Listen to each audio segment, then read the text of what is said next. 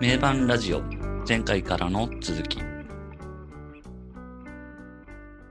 名盤ラジオ爆竹の69特集をやっております拓也です今回もよろしくお願いします N ゾーです。こんばんは。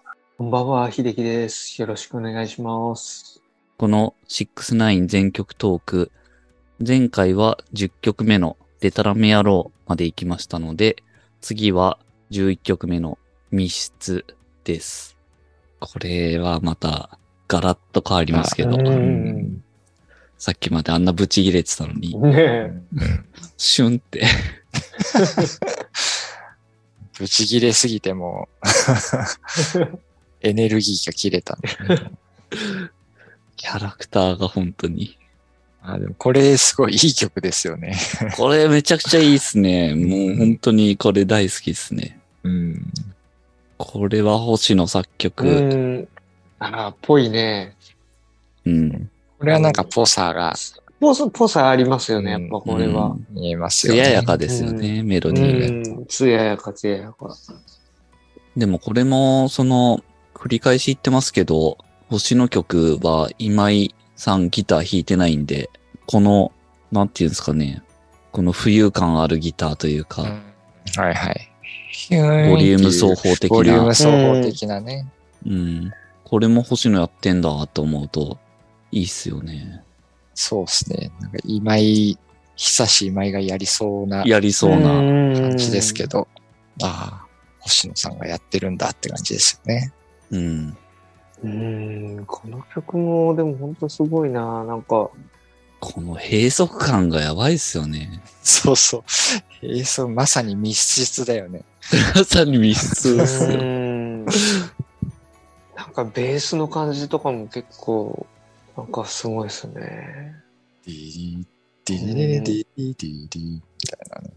もうなんか最後の方に出てくるアルペジオみたいななんか音も、なんだろうな、イメージっぽいですね。ルナシーのイメージの。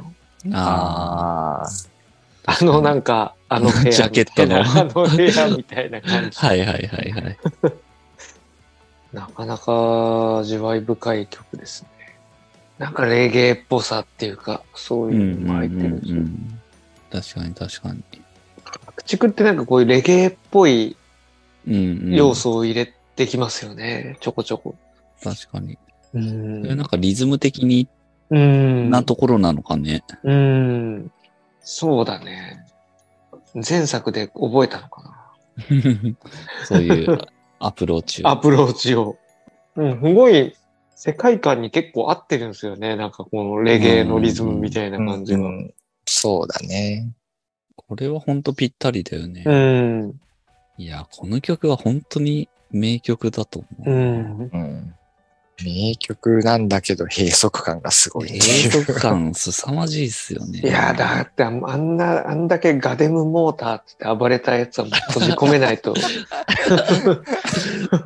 ああ、そうだ閉じね。込められてるの。ちょっともうそう。閉じ込められて。閉じ込めないいともうちょっとシュンと させ、ちょっとこう、監禁しないと。うん確かにねあ。んだけ暴れちゃったらもうん。閉じレ込ムめモらーターれがて。ね、超フル回転してるようなやつはね、密室に閉じ込めましょうというこう、とそうでです。すちょっね。と一旦落ち着かせないと。ちょっと落ち着けって。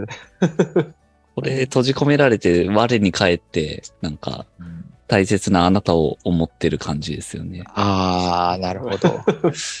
なるほど。確かにね。でも、歌詞に密室とか出てこないんですけどね。うん。この密室感すごいっすよね。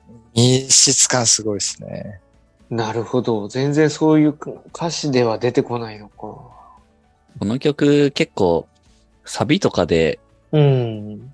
ギター含めなんかサウンドがすごいガーって割とくる。じゃーってなってる。じゃーって。うん。あれがまたいいっすようね。ん。なうんんかですね。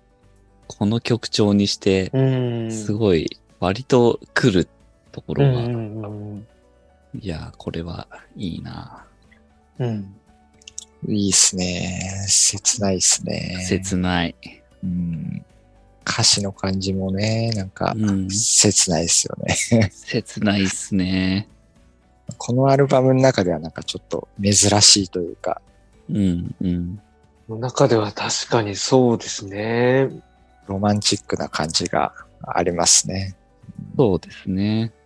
閉塞的で、病的なところはうんまあ共通してるんだけど、ちょっとなんかロマンチックなとこがありますね。これは一人称も僕なんで、その、ああ。弱い弱い感じ自です分よね。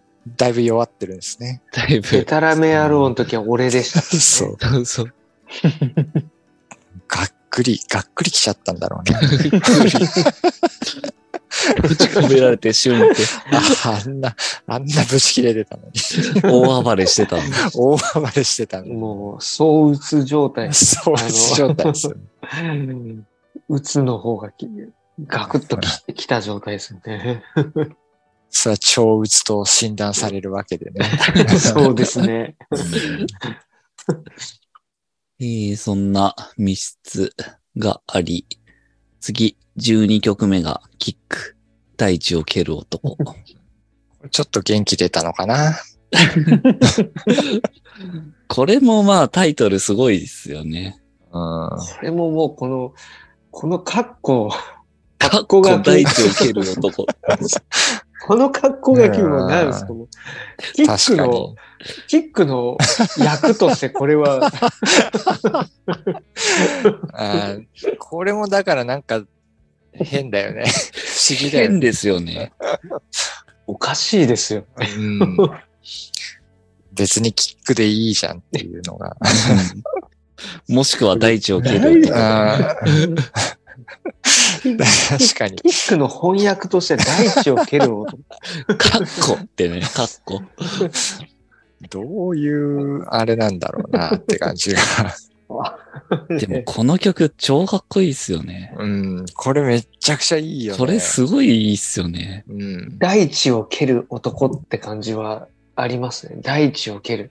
ルルルルルルルルダダダダダダダダダダダダダダダダダダダダそこめっちゃかっこいいですよね。んかっこいいでででででででこの曲もいいっすよね。いいっこすれね。超好きですね、こうんの曲。最初に全部聴いて、この曲がなんか一番かっこいいなって思っおうーん、たわなか。りますね。サビとか超かっこいいもんね、なんか。これは超かっこいいですね。 ね あのメロディーすごいよね。あれは超、ほんとかっこいいですね。うん。なんか1回目の A メロはなんかすごい抑えめになってて、うん。淡々と進むんですけど、うんそっからギターが入って、最初の A メロはなんかエフェクトもかかってる感じでああ、なって。そうだね。なんかすごいエレクトロな感じで、 そうでそうですすねね。うん。結構淡々としてるんだよね、最初はね。そうですね。うん。終わりなき愛のチューリップ、というでドラムとか入ってきて。うんうん。じゃっじゃーじゃっじゃーみた いな。ギターも、歪んだギターが。そうですね。あれかっこいいっすよね。うん。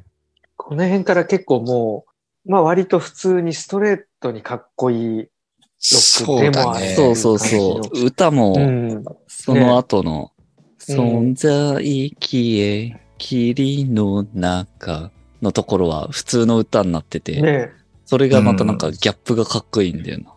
だんだんそうこだう、ねちょっと自分を取り戻してき たから。なるほど。確かにそんな感じするよ ね。密室で隔離されてたことで、だいぶちょっと落ち着いたことで反省した落ち着いて。そうなんですよ落ち着いて、こう、うん取り戻してきたなっていう。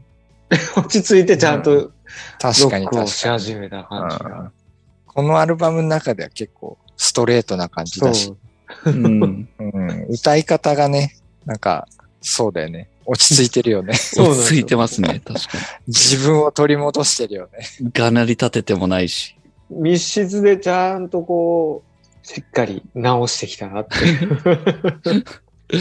我に返ったんだ。我に返ご乱心だった。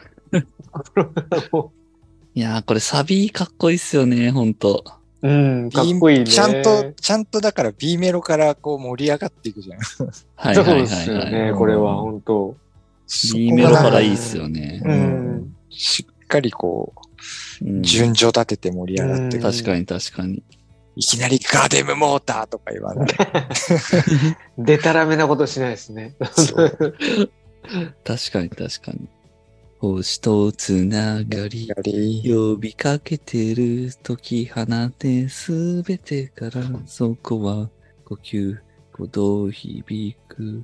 血まみれの愛のの中、中ささあ、あどどうけけしし、踊れ、踊れ、それがさ、定め、ああの、この掛け合いっぽいのいいようんね。それが定め。光る地獄で泣きながら、この辺のメロディーすごいいいっそこすもん、ねいいっすよ。ね。めちゃくちゃいいっすね。めちゃくちゃいいっすよね。うん。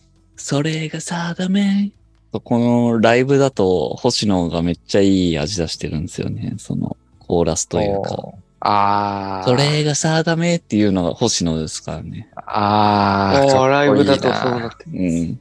それが定め、光る地獄で泣きながら。そこもハモってるんですよね。いいないいっすよね。どうけし、歌え、歌え、これが定め。闇の真実に変えるんだ。そこのハモリめっちゃいいっすよね。いいね。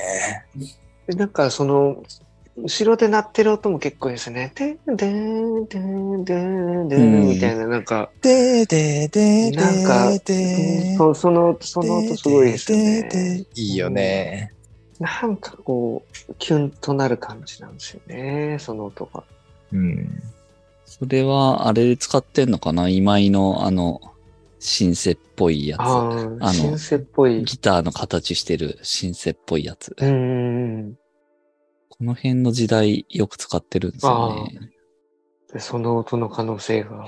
うんある。なんか、結構この曲よく聞くと、そのうん、ギターじゃないけどなんかメロディー、うん。シンセっぽいメロディーのやつ多いと思うけど、多分それは、そのギターの形してるシンセ使ってるんだと思なるほど。う。いやー、これかっこいいな。うん。一番キラキラしてるというか、 うん。そうかもしれないですね、これは、この曲。変に病的な部分が、これは結構薄いですよね。薄いっすねちょっ。病的感ないっすね。うん。これまでもずっと病気だったのに、ようやく閉じ込められて、やっぱり密 室に入った密室に入効ったの果出てますね。よかったんでしょうね。だいぶ密室治療で、うんだいぶ治っうん。これは割と本当にかっこいいっすね、普通に。うん。なんかその、ちょっと笑える要素とかもないし。 た。うそうだね。笑いたかったら笑え的な要素もななっいいすし。よね。うんなんか、あんま変にひねくれてもないし。そうだね。すごいストレートだよね。かっこいいっすよね。うんかっこよさをちゃんと出してるっていうか。うんそれなだけになんかこのアルバムの中ではすごい異色というか、ん。確かに。うんなんかすごい際立って聞こえるんですようね。ん。 D のかっこよさもあるし、うん。ストレートにいい、かっいいこいいロックですね。うん。これ、感想もかっこいいですよね。なんか。てんこいいねてんてんてんてんてん。ああれいいよね。。てんてんてうんんてんてんてんてんてんてんてんてんてんてんてんてんてんてんてんうんてんてんてん。ねああ、いいっすてね。んてんてんてんてんてんてんてんそうそうそうそうてんてんてんえおーまたそこでそれが来るんだみたいな。そう、かっこいいですね。ね。唐突に来るのがな。かっこいいな。かっこいい。本当にかっこよさの塊ですね。うん。ですね。えーで、次が13曲目、愛しのロックスター。これは、また、星の曲になりますね。この曲は結構好きっすね。いいな。これは、明るい星野って感じの。ねえ、うん。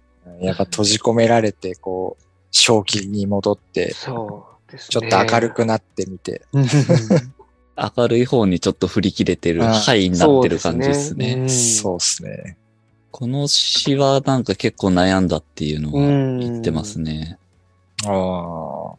なんかまあ、ロックスターのことを歌ってるんですけど、自分と同じようなスタイルの人たちが嫌な感情を持ったら嫌だなってうんところで、それで結構、うつの原因にもなったらしいですね。へえ。まあなんかこう、なんか別のバンドとかをなんかディスってるようにも聞こえちゃいかねない。うんあああ、なるほど。特定の誰かのとないんうか。かどっかのバンドをこうちょっとああ、はいはいはいはい。あの比喩してる感じに取られかねないみたいなところありますよね。うん。でも歌ってるのは自分のことっていうことですよね、これって。うん。なかなか繊細っすよね。うんサウンドは本当なんかすごい気持ちいいしかっこいいなって感じですよね。サウンドはね。うん。これもだから星野全部ギター弾いてるんですよ。結構やっぱそうやって聞くと、星野ってギタリストとしても引き出しいっぱいあるんだなって。うんそうですね。いろいろね、このワウワウうん。な感じとか。うん。そうですね。引き出し広いんだよね、実はね。うん。あとはこの曲は、デルジベットっていうバンドの一ああ世はいはいはい、はさんがボーカルで参加してますね。い。ええそうなんだ。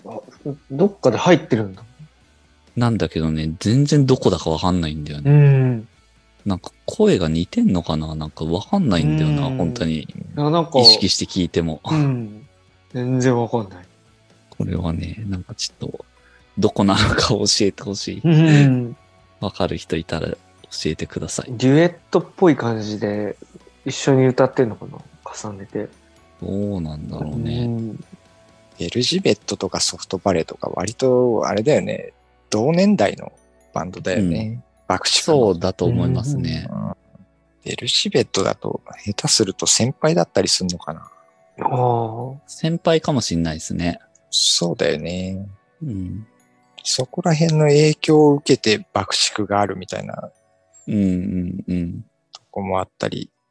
だからまあ、似てんだろうけど、うん。うん見た目とか結構似てるもんな。見た目、そうですよねうん。かっこいいっすよね。この辺の人たちって。そうソそフうトバレーも。もそうだけど。すげえ、ルックスいいんですよね。そうそう。かっこいいっすよねかっ。こいい。この辺の人たちはなんかみんな美学がありますね。そうっすね。はい。じゃあ次、14曲目、歌。この歌は、あれですね、先行シングルですね。うん1枚目の先行シングル。まあ、これはかっこいいですね。かっこいいっすね。普通に。うん。まあ、シンプルにかっこいいよね、あのリうフは。ん。うん。ででででででででで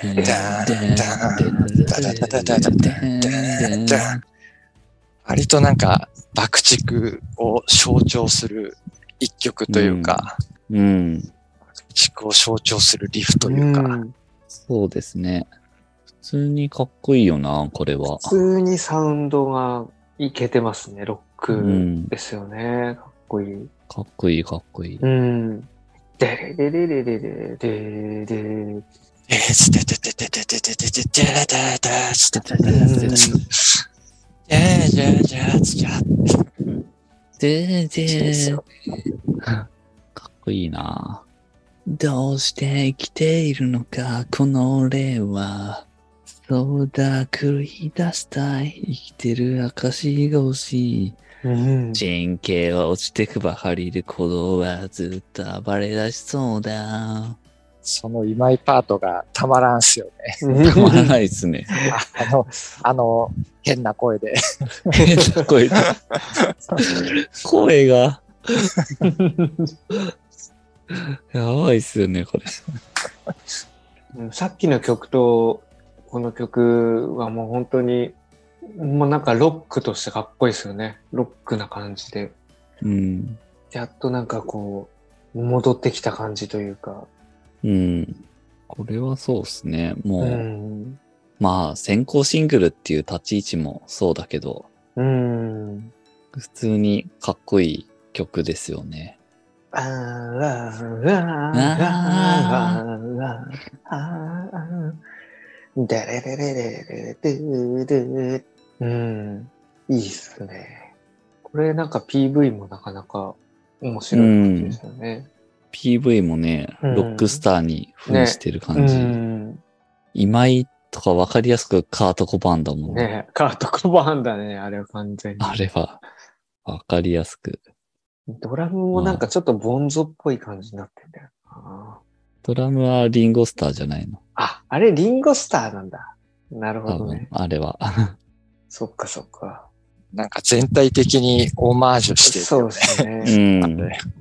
ボーカルはな何をオマージュしてるんですかねあれボーカルはなんか仮面かぶってるんですよね。仮面かぶってるね。仮面かなんかぶってるか、なんかモザイクがかかってるみたいあーあれもやべえよな。な。やばいですよね、なかなか。ウィキペディアだとマリリン・モンローになってるけどね。あー、なるほあど。ーそういうことか。。なるほどね。うん髪型とか確かにそうですね。これはあの、歌バージョン2021っていうのがあって、ああー、あ、はいはいはいはい。あるね。なんかちょっとファンキーな感じというか、そうそうそちょっと変わった感う。じで。全く別物になってうる。ん、すごいよね。あれが、うん。そそうなるかいっていう。あの歌が別バージョンでなんか全然違う曲になってるっていうのもまたすごいですよね。うん。すごい。なんか、そう変わるんだっていうう。んあんな、あんな変わるんだみたいな。うん。いやー、これは、かっこいいですね。うん。 35周年ライブでもやってますもんね。1日目の3曲目に。うん。これはなんかちょっとどういうバージョンでやったのかわかんないけど、どうだったんだろうな。うん。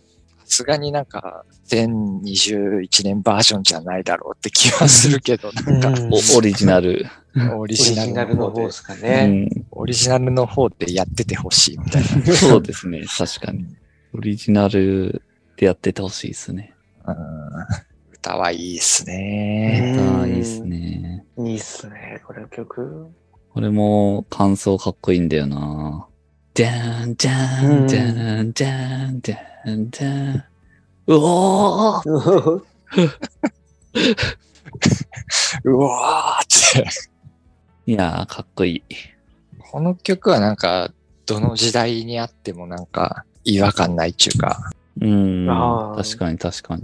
どの時代にやっててもなんかかっこいいですよね。うん。